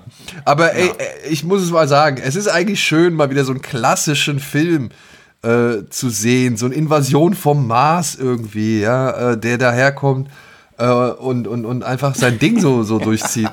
Ja, aber das ist halt auch so, also weil du es gerade sagst, Invasion vom Mars, ey, neulich sind irgendwelche komischen Sonden auf dem Mars gelandet, da ist nichts. Also auch das es geht halt nicht mehr, die wie so Invasionen vom Mars 1960 aussehen zu lassen, wenn wir doch wissen inzwischen, okay, diese Planeten, von denen wir früher dachten, vielleicht sind da welche, ja, ist niemand. Ja. Also das kann man nicht, es klingt auch alles jetzt zu gemein, also ich, um mal eine Lanze für den Film zu brechen, ich fand ihn bis auf das Ende besser als Quiet Place 2, aber das reicht dann auch nicht. Also sagt mir aber Quiet Place 2 so bei den Film, merke ich gerade. Aber immerhin probiert er es. Also ich finde sowas beachtenswerter und auch guckenswerter als vieles andere, was so im Genrebereich rauskommt, wo man so denkt, ja, okay, hier wird ja nur so Minimalaufwand betrieben, weil es scheint, muss ja reichen. Also den kann man schon gucken. Also Ja, ich finde auch, den kann man gucken. einer der drei besten Filme, über die wir heute reden. Ja, ich finde, den kann man gucken. Wie gesagt, man hat sowas ja auch, sowas Klassisches schon lange nicht mehr gehabt. Ja, ich finde, das ist so der größte Bonus, den man dem Film dann geben kann, weil er einhergeht mit gewissen ja, Toleranzen einfach, die man eben anhand des Genres hat oder die man halt anhand des Genres dann doch walten lassen kann. Und dieses Genre ist ja gar nicht so umfangreich. Ja, das dachte man aber irgendwie, oder? Als wir so drüber nachgedacht haben, hey, lass doch mal so über Alien-Abduction-Filme machen, dachte ich so, Gott, welchen soll ich denn da nehmen? Ja. Und dann guckt man so und merkt so, oh, Wo- gibt ja nur fünf. Naja, also, fünf. Ist das, ja, nein, aber ist das so eine nostalgische Verklärung? Weil gefühlt als Kind habe ich ständig irgendwas gesehen, wo. Ja, aber, äh, gef- das, aber diese alten Filme, ne, es gibt ja auch wirklich äh, diese Schwarz-Weiß-Filme, da gibt es ja eine Menge von. Ja, die damals noch mit irgendwie der, der, der Angst von außen, der, der Invasionsangst irgendwie arbeiten Ja. konnten, so, ja. Ich meine, The Thing, der erste ist ja auch von wann? 1953. Kann man ja auch sagen, so ein bisschen vielleicht damit rein, reinarbeiten, ja. Also, oder, oder hier ähm, Invasion der Körperfresser. Ja, das sind ja Filme, die aber halt mehr sich mit den, mit den, mit den Invasionsgedanken irgendwie beschäftigen und nicht mit den Entführungsgedanken. Ja, ja. Ja. Ja, ja eben, also Invasion gibt's viel, aber Entführung dafür. Jetzt genau, das wollte ich eh die ganze Zeit fragen. Hast du jemals Angst gehabt als Kind oder vielleicht auch gestern, dass du von Außerirdischen entführt wirst? Also ich muss sagen, ich, mich hat Invasion vom Mars, das ist doch der, wo sie die ganze Zeit über diese Düne oder diesen Hügel laufen und dann äh, vom, vom Sand verschluckt werden, ne? Ja. Hm. Der hat mich als Kind, den habe ich in jungen Jahren gesehen und diese Szenen, die haben sich mir echt ins Gehirn gebrannt so. Ja, also Ja. ja. ich weiß nicht, ob ich, ob ich da Angst hatte, dass ich entführt werde, dass man irgendwie so wirklich mitgenommen wird. Ja, das, das wäre eher eine Angst gewesen, von irgendwelchen Leuten entführt zu werden, so, ja.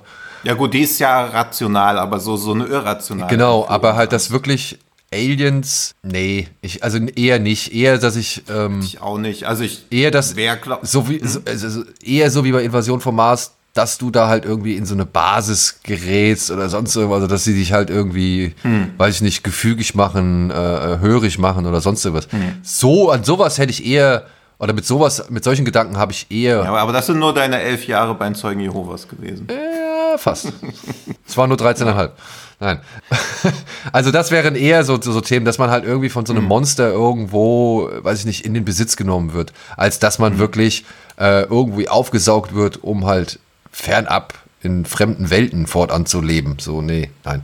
Das habe ich nämlich auch nie gehabt. Also ich hätte es, glaube ich, auch eher spannend gefunden oder zumindest interessant, aber so eine Angst hatte ich auch nie, dass irgendwas kommt. Wovor ich aber, weiß ich, also es kommt mir vor, als ob es ein relativ langer Zeitraum war, aber wahrscheinlich waren es nur ein paar Wochen, dass ich Bedenken hatte, dass jemand aus meiner Familie durch Außerirdische ausgetauscht wird. Diese Austauschungsangst hatte ich eine Zeit lang. Da habe ich mir auch so eine Liste gemacht, wo ich aufgeschrieben habe, was so Merkmale sind, die die Außerirdischen unmöglich kennen können um halt immer mal überprüfen zu können, ob irgendjemand so ausgetauscht ist. Also auch, aber so, ich weiß halt auch nicht, wie alt ich da war, leider. Ich weiß noch, ich so aufgeschrieben habe, wer wo am Esstisch sitzt. Und dass die Außerirdischen sich dann halt irgendwo hinsetzen, wo meine Mutter immer sitzt. Und dann setzt sich mein Vater dahin oder so. So Sachen. Oder wer Linkshänder und Rechtshänder war. Also ganz merkwürdige Sachen. Oder wer die Kreuzworträtsel in der Zeitung macht und wer nicht. Und dann habe ich immer so gedacht, Gott, wenn ich jetzt ins Wohnzimmer komme, mein Vater sitzt da, macht Kreuzworträtsel in der Zeitung, dann ist er halt von Außerirdischen ausgetauscht worden. Aber das ist nie eingetreten. Deswegen habe ich, glaube ich, auch in meiner Erinnerung sehr schnell aufgehört. Aber es war schon so ein bisschen, wo ich so dachte, okay, weil ich auch gar nicht weiß, was ich da machen soll. Ich auch nicht. Aber, aber wo ich so dachte, puh, das darf auf keinen Fall passieren, dass dieses oder jenes oder dieses, Aber das wäre doch dann auch eher mehr so die Körperfresser kommen, oder nicht? ja, ja, aber diese, meine Mutter hört ja auch immer den Podcast. und, und meine Mutter kann die Zunge nicht rollen. Wer kann das schon? Kannst du das? Ich, na klar, jeder kann das doch. Du auch nicht. Wie, Da- wie, inwiefern Rollen? Äh, definiere Rollen. Das? So. Hm, ach so, okay. Ja, okay. Also du kannst auch, ich dachte schon, okay, also es scheinen wen, äh, wenige Leute nicht zu können. Aber das ist ja nicht Rollen, oder? Also unter Rollen verstehe ich dieses. Ja, ich weiß, das, du sagst, was verstehst du denn unter Rollen? naja, und mit der Zunge rollen verstehe ich dieses, dieses gerollte R. Ach so, nee, das ist ja eher mit der Sprache rollen. Roll mal das R wie Caroline Reiber, da machst du doch nichts mit der Zunge, oder? Ja, Servus. Ach doch, mit der Zunge. Also, Aber die rollt gar nicht, die flattert so gegen den Gaumen. genau. Aber das, was du gemacht Ja, hast, ist ja, ist ja auch eher sowas wie Knicken. Ja, stimmt. Oder fa- ja, Servus, jetzt gucken wir erstmal R, R, R. ja. ja, okay, knicken. Jedenfalls, also lange Rede, kurzer Sinn. Das habe ich oft abgefragt, ob sie es nicht vielleicht jetzt auf einmal doch kann, weil irgendwie viele Leute das ja können. Und dann dachte ich, so, okay, wenn die Außerirdischen das austauschen, woher sollen sie wissen, dass meine Mutter das nicht kann? Und dann wird sie einfach durch so ein Modell ausgetauscht, was das halt auch kann. Ey, und das denke ich, ja genau, also nein, das denke ich mir halt, wenn die Außerirdischen schon in der Lage sind, dich zu reproduzieren, Hm. dann sollten die Außerirdischen, also ich meine, wir reden davon, dass eine, eine fremde Rasse, Ich glaube, bei mir war es auch eher durch einen Roboter ausgetauscht, jetzt wo ich so drüber nachdenke. Ja, ja. ja, würde ich nämlich auch sagen, weil wenn eine fremde Rasse wirklich sich diesen weiten Weg auf sich nimmt und, und, und hierher kommt, um Menschen auszutauschen, ja, dann sollten wir doch wenigstens so einen kleinen DNS- und Ja, Gehirnscan machen, um halt alles irgendwie an diesem Menschen auch zu erfahren, was notwendig ist, um diesen Menschen verkörpern zu können. Jetzt kommt mir nämlich auch wieder, warum ich das gedacht habe. Wahrscheinlich finde ich den Film auch, wenn ich gleich im Anschluss google, aber ich mache trotzdem schon mal einen Suchaufruf an alle Zuhörenden und an dich auch. Es gab irgendeinen so einen Roboterfilm, der muss ja aus den 80ern gewesen sein, wo eine Frau extrem unnatürlich blaue Augen hatte und die war nämlich auch ein Roboter. Und ich glaube, der Film hat mir das in den Kopf reingepflanzt, weil da, wo dann auch irgendjemand ausgetauscht wurde und man hat es wahrscheinlich an den blauen Augen erkannt oder diese Frau mit den blauen Augen, die waren so durchdringend, dass ich deshalb diese Angst entwickelt hatte. Du meinst aber jetzt nicht die Dame aus Masters of the Universe, weil die hatte so krasse blaue Augen. Kann sein. Ich muss, gucke ich dann nach dem Film nochmal, um, äh, nach dem Podcast, nach dem Film. Ich gucke ich guck nebenbei immer einen Film, damit der Podcast nicht so langweilig wird, das Aufnahme. Äh, die, Rede, nach- die Rede ist von Mac Foster. Die hat so, Nee. die hat so richtig Nee, krasse, Foster, Oder doch? Die hat so richtig krasse Ja, Augen. doch, das ist Mac Foster und der Film heißt, ach komm, das suchen wir doch jetzt zusammen. Es ist jedenfalls nicht Lords of Salem und auch nicht Cheapers Creepers 3. Oh Gott, arme Mac Foster. Sie leben? mitspielen. Nee, nee, also es ist nichts, was man kennt. Oder mutmaßlich nicht. Shadow Chaser? Es ist, oh, die Legende von Sleepy Hollow ist es auch nicht. Aber sie könnte das sein. Was ist Tripwire? Auch nicht. Ich meine, die hat in Twilight so ein bisschen was gemacht. Oh, er darf auch nicht zu alt sein. Stell dir mal vor, ich war 18, als ich Es war die Bill Cosby Show. Leviathan. Ach, gute Oh, dann ist es vielleicht doch nicht. Also, Ja, sie leben, da bin ich ja auch schon zu alt vor. Also es war nichts, wo ich schon alt war. ich finde halt, die hat halt krasse blaue Augen. So. Also, ja, ja, nee, also sie sieht auch so aus, aber vielleicht war es dann irgendjemand anderes. Was ist Relentless? ich meine, das, das, das deutsche Remake, nee, das kann es ja auch nicht sein. Es war schon eine Frau, ne? Ja, ja. Okay. Nee, aber das, okay, das muss ich dann nochmal erforschen. Ja, das ist ja eine Aufgabe dann für unsere Zuhörenden und auch für uns nach ja, diesem Podcast. ich halte euch nächste Woche auf den Laufenden. Genau. Weil es könnte auch sein, dass es Ticket to Heaven ist. Weil da geht es um einen religiösen Kult. Das kann nicht so, das kann gut möglich sein, dass ich das als Kind nicht so gut ja. Geht ja dass auch sich die um, Leute einfach so kultmäßig geht ja auch um haben. den Himmel fahren, also um den Himmel zu fahren. Ich, ich, ich finde es raus. Ich muss ja einfach nur auf ofdb.de gucken, wann der Film im Fernsehen ausgestrahlt wurde und ob sie es überhaupt war. Aber das kriegen wir jedenfalls hin. So, lass mal zu den weiteren Alien Abduction Genau, Jetzt, also- Wo wir auch noch unsere Kindheitstraumata abgeklärt haben. Es gibt ja halt schon, also es gibt natürlich schon eine Menge, was dazu gezählt wird. Filme wie Life Force von äh, Canon Films damals. Natürlich der ganz große Vertreter ist meiner Ansicht nach äh, Steven Spielbergs halt äh, Close Encounters of the Third Kind, der ja mir insofern halt auch gefällt, weil er halt typisch Spielberg mal auch diese andere Alternative aufzeigt, dass Aliens halt einfach mal kommen und vielleicht auch mal nur in Kontakt treten wollen, beziehungsweise irgendwie auch neugierig sind, was hier abgeht. Und dass das Ganze nicht so wirklich in diese Invasionspläne oder in diese Invasion mündet. Und äh, ja, ich habe ich hab jetzt auch wieder mehrere Listen gesehen, wo ich mich auch gefragt habe, klar, warum habe ich da so nicht drüber gedacht? Nachgedacht, zum Beispiel der Flug des Navigators, kennst du den noch? Ja. Der wird in manchen Listen auch als Alien Abduction Film gelesen wo ich mir denke, ja, ich verstehe es. Ich meine, da kommt, da ist der kleine Junge, der steigt da in dieses Raumschiff und sie fliegen gemeinsam rum. Aber der schöne Twist an dem Ding ist ja halt, naja, der kleine Junge ist halt in der Lage, mit diesem Raumschiff zu kommunizieren und halt dieses Raumschiff mhm. nach seinem Willen zu lenken.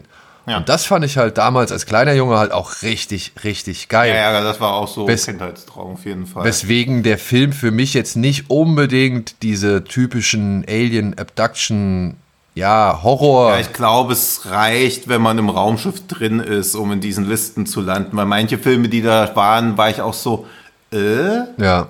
Und dann habe ich irgendwie gecheckt, warum sie da stehen. Aber wie wir ja auch eben gerade festgestellt haben, so viele gibt es halt gar nicht. Oder so viele, wo man nicht sagen will, ja, okay, das ist halt einfach so ein Direct-to-DVD-Wühltisch-Billigfilm, sondern irgendwas, wo man auch halbwegs sagen kann, das ist ein Blick wert. Sind echt nicht so viele. Ja, vor allem, weil dann viele Filme ja auch ruckzuck schon wieder was anderes sind. Ne? Ich, meine zum Beispiel ja. in Arrival von Denis Villeneuve den würde ich jetzt auch nicht als Alien Abduction bezeichnen, sondern nee. der ist für mich dann ja noch mehr, also schon Close Encounters of the Third Kind, aber in Close Encounters of the Third Kind geht halt noch, geht es ja parallel noch darum, dass da Leute also mitgenommen werden oder dass da Sachen irgendwie mitgenommen werden.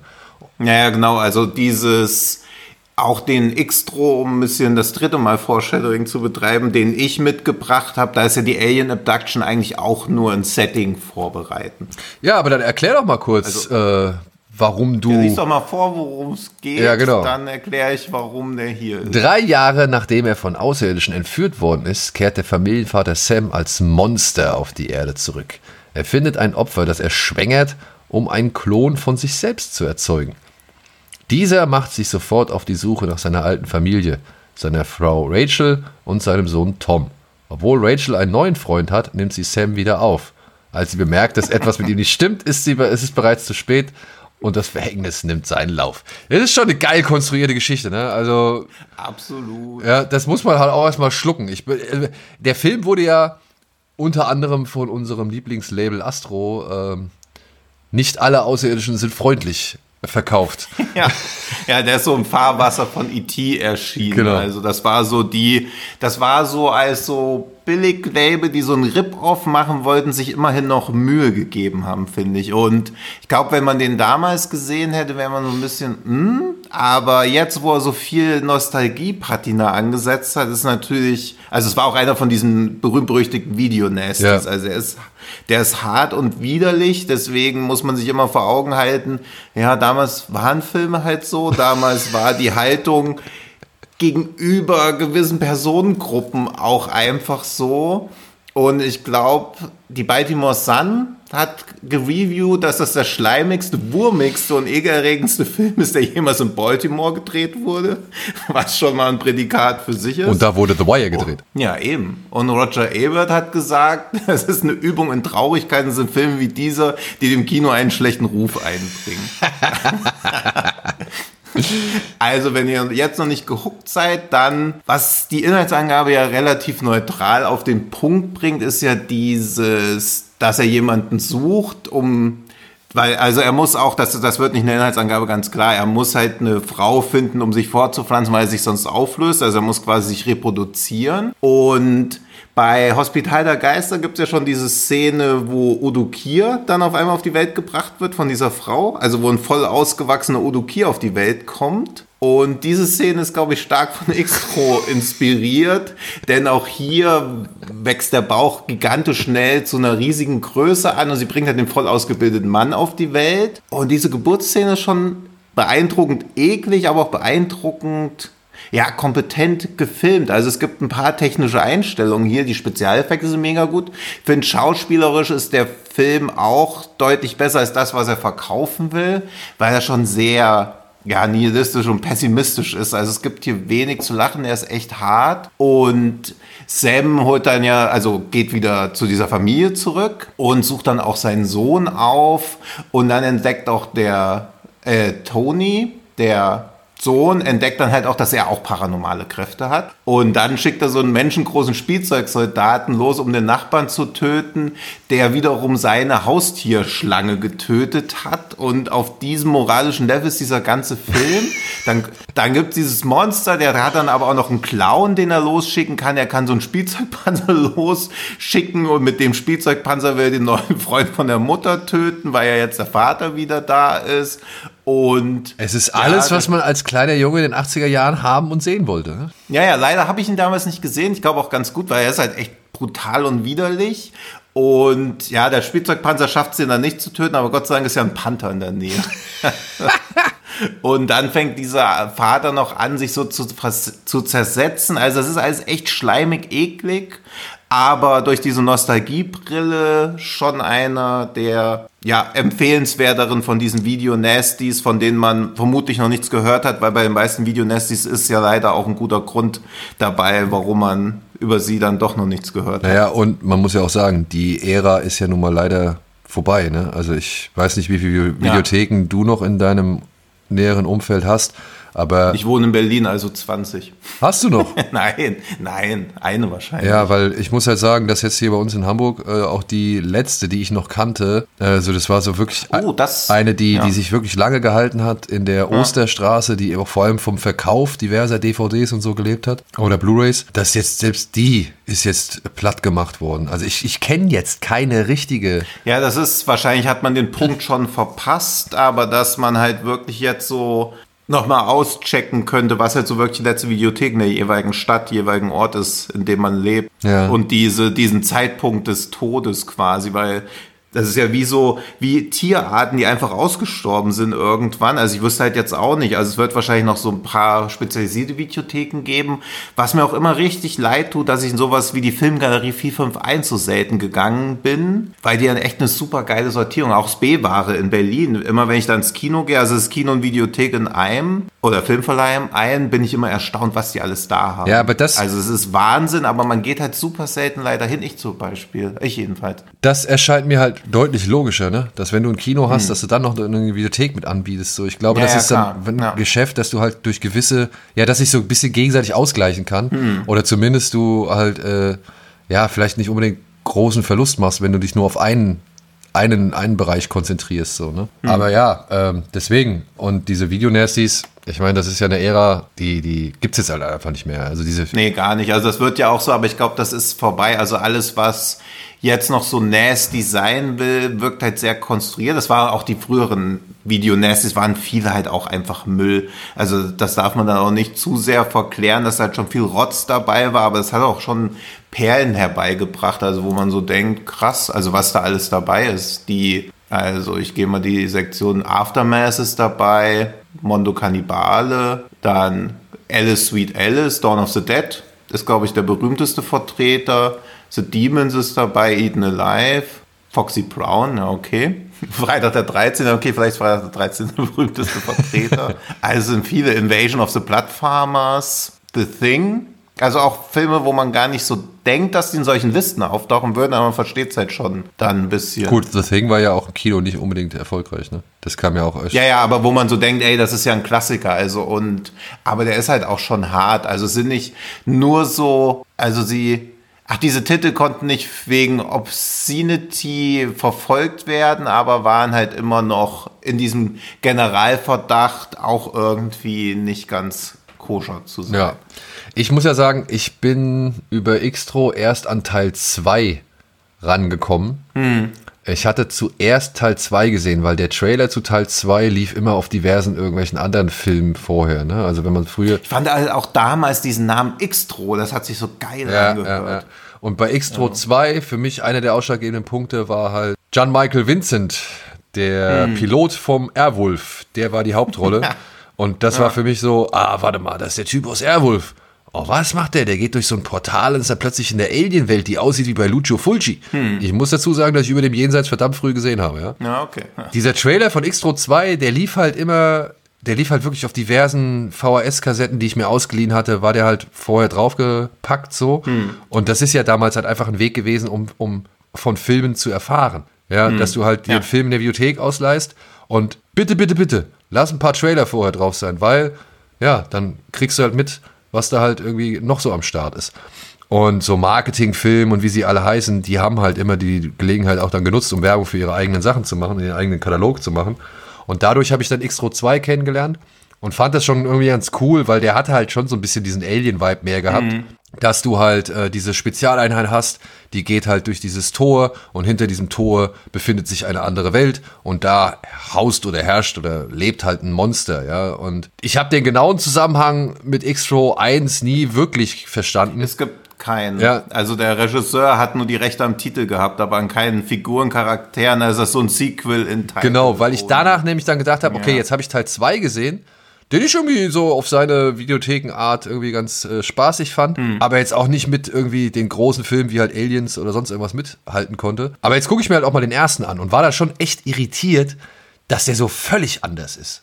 Ja, ja, ja also der Regisseur hat dann ja auch, also gleich ich, zwei Fun Facts. Der eine Fun Fact ist nicht so funny, aber beim, an, beim ersten hat er halt gemeint, okay, er hatte halt nicht die Rechte, aber natürlich war der erste Teil erfolgreich genug, um eine Fortsetzung zu rechtfertigen. Und er hat auch gemeint, er hat diese surreale Qualität, die er beim ersten Teil hingekriegt hat und wahrscheinlich dann auch nicht komplett so haben wollte, wie sie schlussendlich geworden ist. Er hat gemeint, er hat es halt beim Sequel nicht mehr hinbekommen.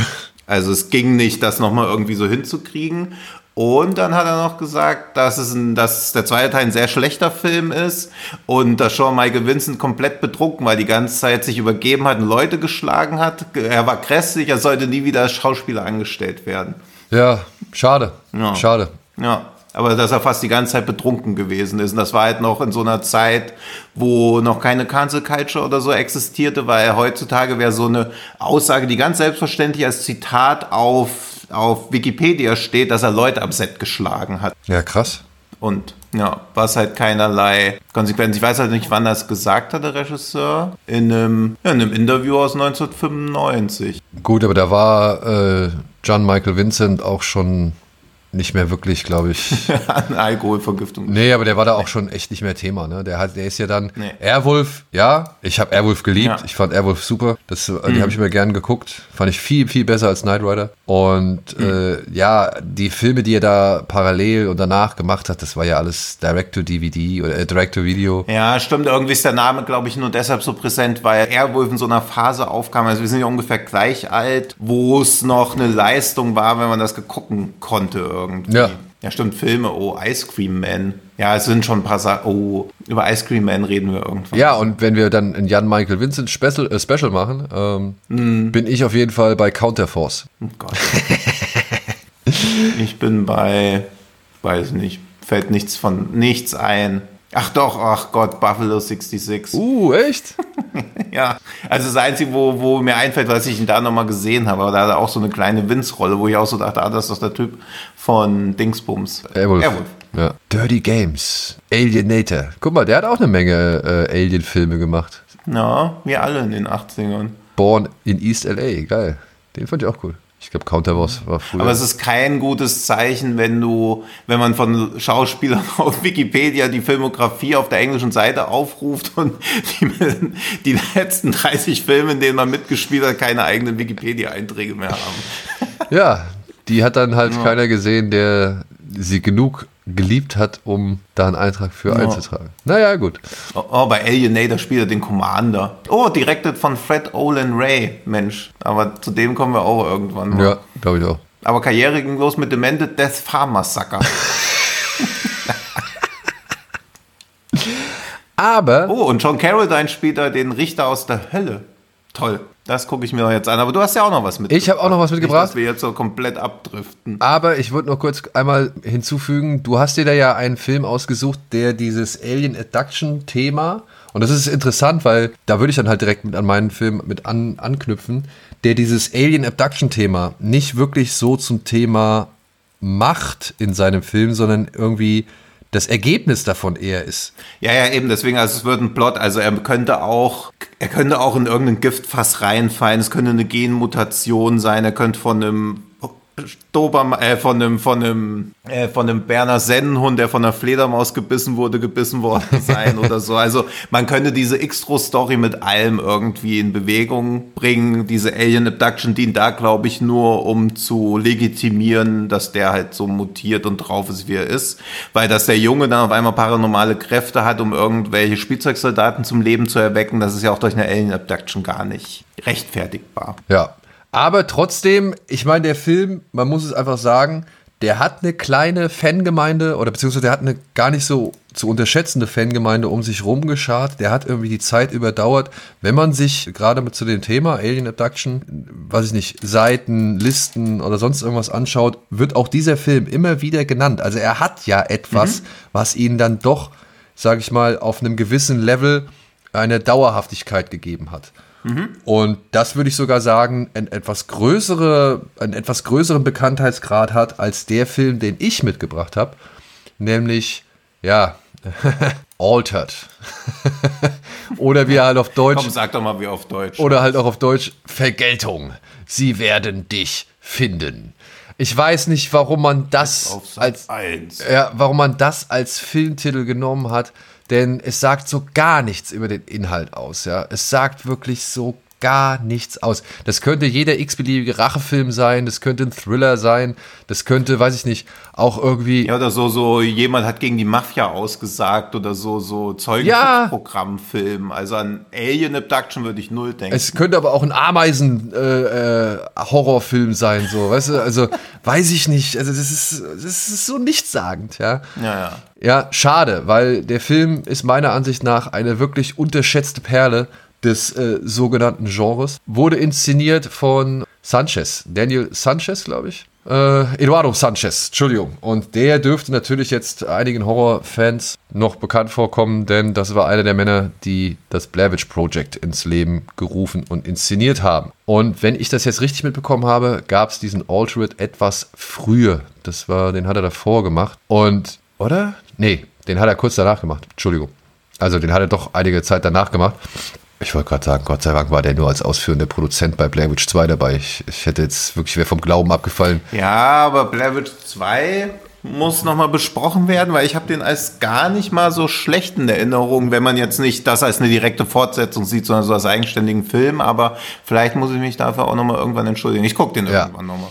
In äh, Aldred, der wurde, das war seine zweite Regiearbeit, wenn ich es richtig sehe, nach Blair Witch, so richtig. Geht es um folgenden Inhalt. Fünf Jugendliche wurden von Aliens entführt und von einer, und einer von ihnen musste mit seinem Leben bezahlen. Einige Jahre später sinnen die Überlebenden nach Rache, also begeben sie sich auf die Jagd nach dem skrupellosen Außerirdischen. Das ist ein bisschen falsch. Also beziehungsweise das ist ein bisschen sehr spärlich, was hier erzählt worden ist. Dieser Film ist, ist, ist mir nochmal erstaunlich aufgefallen der ist äußerst knackig mit seinen 84 oder 82 Minuten, wie Extro eigentlich auch. Und schafft es trotzdem in dem Film echt eine Menge zu erzählen und dann auch zu zeigen. Ja, und da hatten sie ihm, glaube ich, ich weiß nicht, der hat nicht das größte Budget gehabt, aber der sieht, wie ich jetzt nochmal festgestellt habe, echt amtlich aus, beziehungsweise bietet ein paar echt amtliche Effekte und Tricks. Ja, also der Film beginnt damit, dass drei Männer in einen Wald gehen und sich auf die Jagd nach irgendwas begeben und was man nicht so wirklich mitbekommt und sieht. Ja, aber sie haben schon eine Menge Respekt davor, aber sind auch wirklich noch viel, viel stärker daran interessiert, ja, was immer da ist, auch zu fangen. Und das gelingt ihnen. Und sie bringen es zu ihrem Freund namens, oh, wie heißt er? Wade oder Wade, glaube ich, heißt er. Denn Wade gehört mit dazu. Wade hat ebenfalls die Erfahrung gemacht. Wade wurde ebenfalls entführt und war sogar einer derjenigen, die am längsten bei den Außerirdischen verweilen mussten. Und ja, sie knallen ihm jetzt halt diesen Außerirdischen in der Garage auf den Tisch. Und das ist der Anfang eines, ich weiß nicht, kann man sagen Kammerspiels? Es ist schon eher Kammerspiel. Ich habe den, also du berichtest über komplett neue und ungesehene Dinge. Okay. Für mich. Also ich weiß nicht, warum der an mir vorbeigegangen ist. Wahrscheinlich, weil die, das ist so eine große, oder in meiner Welt jedenfalls große Ungerechtigkeit, dass man gar nicht weiß, wie zum Beispiel die Blair Witch-Macher heißen oder so. oder ich zumindest. Also ich könnte jetzt nicht die Namen sagen oder so. Wenn man jetzt so sagt, okay, das war jemand, der so aus dem Blair Witch Project Team ist, denkt man natürlich gleich sofort, ja, okay, will ich sehen. Aber es war irgendwie damals nicht so, dass man so dachte, okay, das ist der neue Film von denen. Er wurde, es wurde auch nie so beworben oder so. Also ich habe von diesem Altered wirklich noch nie was gehört. Ich verstehe es auch nicht, weil ich habe den Film tatsächlich unter Altered kennengelernt. So wurde er mir, glaube ich, damals äh, pressetechnisch verkauft, weil ich, ich, ich bin auch wirklich dankbar. Der, ich glaube, was kam der? Kam der über Ascot? Ähm, Ascot war so ein Label, das hat sich immer gerne Mühe gegeben, sag ich mal, also mit so Pressemappen. Nee, der ist von Universals vertrieben worden. Krass. Ich weiß nicht, warum ich den bekommen habe. Ich habe den aber, glaube ich, als damals als Pressedisc äh, bekommen und habe mir gedacht, ach guck mal, das, also das, das wurde da da schon geschrieben, dass das einer der Blair Witch Macher ist. Dann habe ich mir gedacht, mhm. ah ja, mhm. guckst du dir an. Mhm. Und du siehst halt die Leute, die da in den Wald gehen und die holen irgendwas aus dem Wald raus und das knallen sie halt ihrem Kumpel, der irgendwie Ahnung davon hat, in, auf den Garagentisch. Was ich an dem Film so cool finde, ist, dass er halt dieses Alien Abduction Ding erstmal umdreht. Ja, dass hier halt diese Alien Abduction eigentlich schon stattgefunden hat und jetzt, ja, jetzt übt man halt Vergeltung und entführt halt ein Alien was halt mhm. gewisse Konflikte innerhalb der Gruppe irgendwie auslöst, aber auch immer wieder zu benutzt wird, um eben die Vergangenheit so ein bisschen nach und nach zu entblättern, weil man auch nicht so wirklich auf Anhieb mitbekommt, was da irgendwie los ist. Dazu werden dann halt die Eigenschaften erklärt, was diese Viecher drauf haben. Und da muss ich mal sagen, ist das schon echt ähm, erstaunlich, weil in diesem Film, da musste ich jetzt echt nochmal schmunzeln. Wir haben ja vorhin erzählt, dass in, in No One Will Save You äh, es darum geht, dass diese Aliens halt uns so eine Art Kontrollmechanismus, nee, Kontrollorganismus äh, einpflanzen. Ja. Und das machen sie sogar, wenn man es anhand der einen Szene irgendwie richtig deutet, oral. Also es kommt aus ihrem Mund raus und soll in unseren Mund reingehen. Mhm. Und diese Idee hatte Daniel Sanchez schon 2007 mit seinem Altered. Denn Wade heißt er, glaube ich, weiß halt so viel, weil er halt eben so lange da oben war und weil er selbst halt eben so eine Art Organismus, ein, ein organisches Morsegerät im Körper hatte, womit diese Außerirdischen untereinander Verbindung aufnehmen. Also wenn es irgendwie Probleme und Stress gibt, ja, haben sie diesen, diesen kleinen Organismus irgendwo im Körper drin und der sendet so eine, sendet so eine Art Morsezeichen. Sie nennen es im Film die ganze Zeit Klicker. Mhm. Und das ist halt wirklich einfach, muss man sich vorstellen, wie so ein, wie so eine kleine Greifzange oder beziehungsweise wie so, wie so Fühler, die halt die ganze Zeit aufeinander klicken, so mehrere Fühler. Und die hängen halt an irgendwelchen Organen dran. Und Wade hat halt geschafft, sich dieses Organ oder dieses zusätzliche Organ aus dem Körper zu schneiden. Und hm. ja, jetzt entspinnt halt diese Situation, wir haben diesen Außerirdischen auf dem Tisch, was machen wir? Denn, und das fand ich auch das Geile an dem Film, sie haben halt die Information, dass wenn sie es töten, sie auf jeden Fall, sag ich mal, noch Schlimmeres hervorrufen. Also das heißt, sie mhm. dürfen gar nicht die Vergeltung üben, die sie eigentlich üben wollen, weil sie dadurch mhm. halt noch was Schlimmeres auf den Zettel rufen, ja, und auf den Plan rufen. Mhm. Und das finde ich halt mhm. wirklich, wirklich gut. Und hinzu mhm. muss man sagen, dass der Film, ey, der sieht echt ordentlich aus, ne? Also ich fand es schon am Anfang jetzt wieder in dem Wald beeindruckend. Die gehen da in den dunklen Wald, aber sie sind alle echt schön ausgeleuchtet, sodass du halt wirklich erkennen kannst, wo sie sich befinden. Ich musste bei, mhm. dem, bei dem No One Will Save You, da habe ich mich wieder gefragt, warum machen Filme das heutzutage, dass sie so viel Grau in Grau übereinander gehen lassen? Mhm. Ja, also du hast ja nicht mehr, du, du hast ja wirklich einfach nicht mehr so eine Ausleuchtung im Dunkeln, wie sie einen John Carpenter oder sowas gemacht hat, sondern man glaubt irgendwie, es ist realistischer, wenn das alles irgendwie, ja, Schatten in Grau, in Blau übergeht und man gar nicht mehr so einzelne Dinge irgendwie akzentuieren muss, mhm. damit man das auch noch erkennen kann. Es gibt da diesen ja. einen Moment bei No One Will Save You, da sieht man, wie so ein Alien sich irgendwie aufbaut. Und ich habe diese Szene zweimal irgendwie zurückgespult, um wirklich zu sehen, was da irgendwie zu sehen ist. Das, das fand ich schon so schön. Dann in der Garage, das ist alles, die, die ganzen Räumlichkeiten werden gut ausgenutzt, wird alles schön gut erklärt. Du hast da diese Figuren, die, ja, sowohl Hillbillies und wirklich unsympathisch sind, ja, weil sie halt, keine Ahnung, schon seit Jahren in den Wald ziehen, in der Hoffnung, so ein Alien zu fangen und sich dabei halt zusaufen und dann auch wirklich homophobe und rassistische Dinge von sich geben, was aber halt meiner Ansicht nach auch zu dem Umfeld noch passt und trotzdem schafft es Daniel Sanchez dann, die ein, zwei Figuren nochmal so ein paar kleinere Facetten mehr einzuräumen, wo man halt sagt, ja, okay, ich verstehe schon, warum der so eine Wut hat.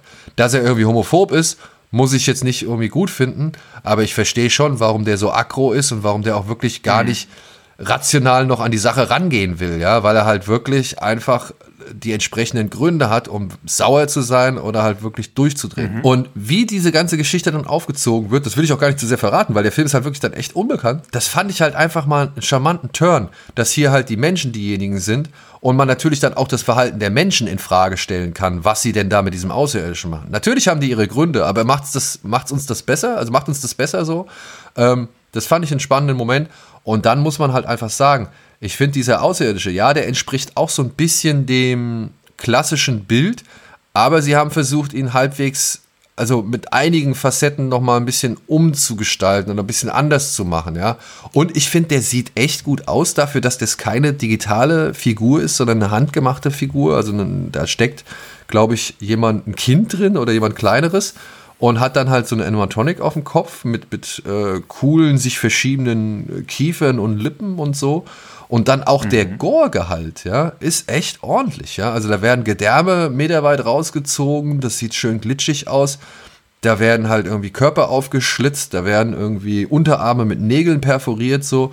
Das passt alles wirklich, äh, fügt sich alles wirklich schön zusammen und hinterlässt eigentlich vom, vom Produktionswert einen guten Eindruck. Aber der Film mhm. ist halt wirklich vollkommen untergegangen. Sowohl halt äh, im Kino oder halt in Amerika als auch hier bei uns. Und ich verstehe es nicht. Ey, der ist mit 84 Minuten oder 82 Minuten, ist es echt eine knackige Angelegenheit. Sieht gut aus und hat am Ende auch nochmal einen schönen Turn, so. Also beziehungsweise da gibt es dann nochmal so eine schöne Idee, die er damit einarbeitet anhand von Wade. Eben halt diese Umkehrung der gesamten Idee. Das fand ich halt irgendwie, das fand ich damals echt einen frischen Ansatz. Das hat mir halt wirklich über den ganzen Film hinweg äh, Laune gemacht und, und mich da gut reingezogen, so. Plus die Figuren, der eine sieht aus wie Danny McBride, ein bisschen unmarkanter so. Und auch die Darsteller, so, die machen alle einen halbwegs soliden Job. Das sind keine äh, großen Namen, die man so bisher irgendwo gesehen hat. Also alles echt erstaunlich unbeachtet. Ja, ich bin hooked. Und ich hoffe, ein paar von euch da draußen auch. Also ich werde mir den angucken in Belgien. Ja, also gebe ich so eine kleine Empfehlung raus, weil das ist, den habe ich auch schon mal mit Gregor zusammen im Oktober vorgestellt, weil den halt hm. wirklich kaum einer kennt. So. Und ja, ey, auch der mag seine Macken haben und, und auch nicht perfekt sein. Ich, gar keine Frage so.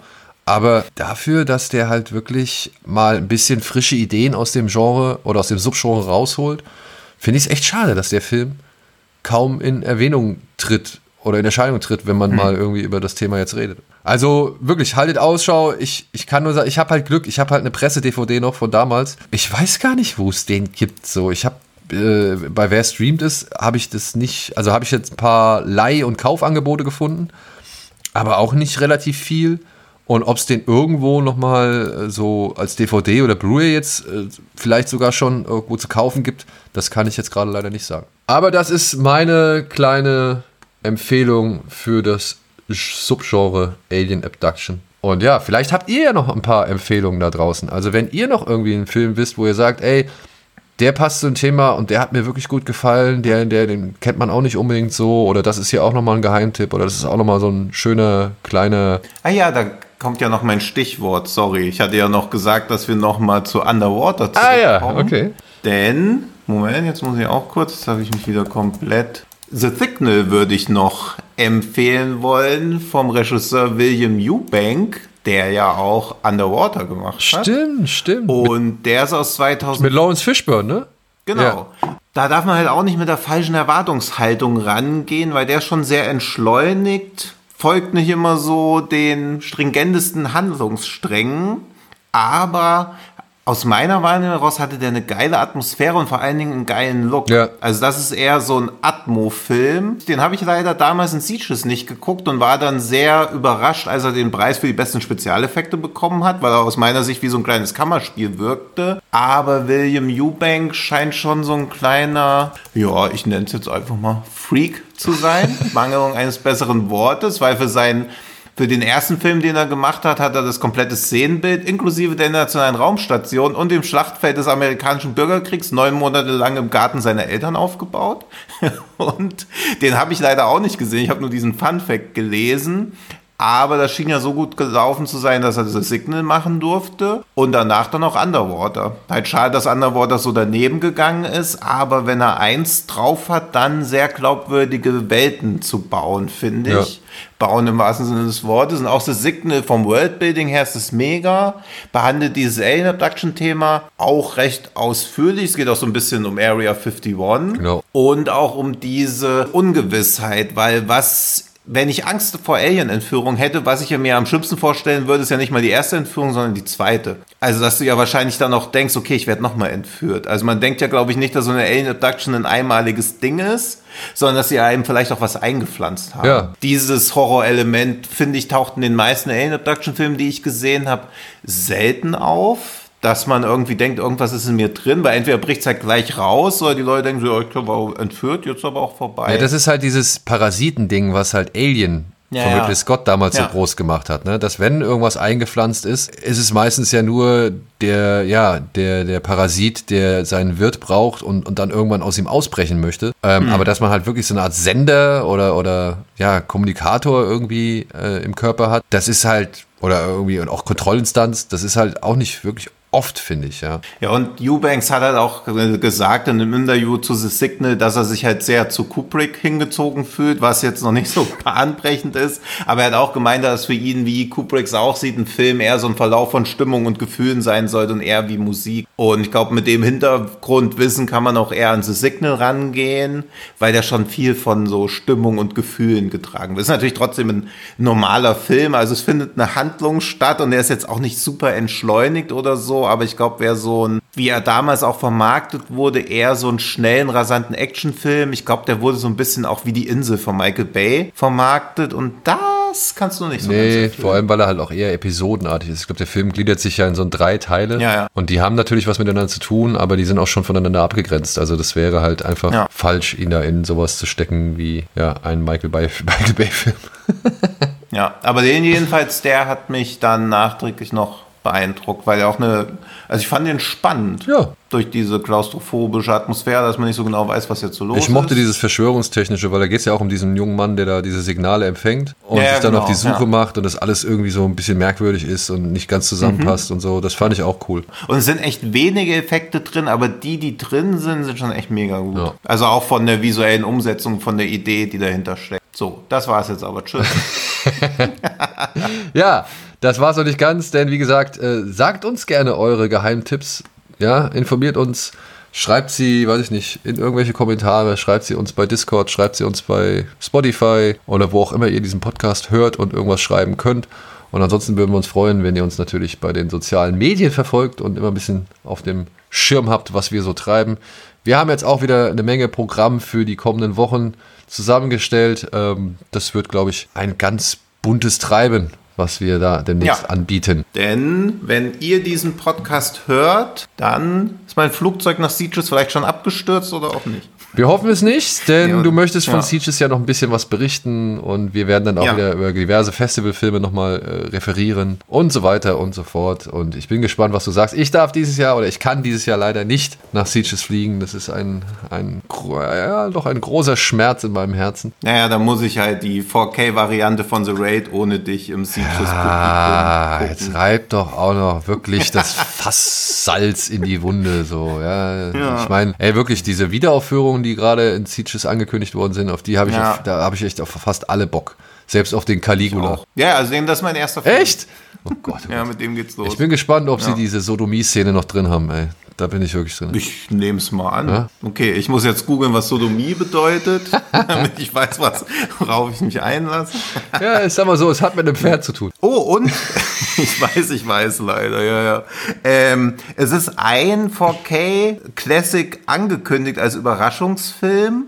Und auf dem Fantastic Fest hat ja James Cameron jetzt The Abyss gezeigt und ist auf einmal auf dem Festival aufgetaucht. Also es ist jetzt, glaube ich, ein sehr langer Stretch. Und es kommt zu Wickerman 4K und das, der Gesamtslot geht aber 215 Minuten. Also muss da was Langes danach kommen. Und mit The Abyss wird's nicht ganz hinhauen und ich weiß auch nicht, ob es nur ein Blocker ist, aber ich habe mich da auch schon in einigen Verschwörungstheorien voran. Exorzist vielleicht? Nee, der ist offiziell offiziell angekündigt angekündigt, schon. Ja, ja, also Exorzist offiziell angekündigt, Wickerman, The Raid. Also sind viele 4K-Filme, auch so ein paar von diesen eher kruden Dingern, so ältere Larry Cohen-Filme, dieser The God, God Told Me To. Also ich hab Bock, ich werde wahrscheinlich auch diesmal relativ viele Classics gucken, weil von den Currents überzeugen mich jetzt noch nicht so viele rein vom. Vor allem hat man auch jetzt schon einiges gesehen, ne? muss man auch mal sagen. Ja, ja, eben, deswegen. Also deswegen ist es gut, dass man da genug Classics noch hat. Und ich bin gespannt. Und ich bin natürlich auch gespannt, was der Überraschungsfilm sein wird, weil da fürchte ich leider, dass es Exorzist ist. Nee, ich. Aber der ach, der neue. neue, ja. Ich könnte mir vorstellen, also leichte Vermutung,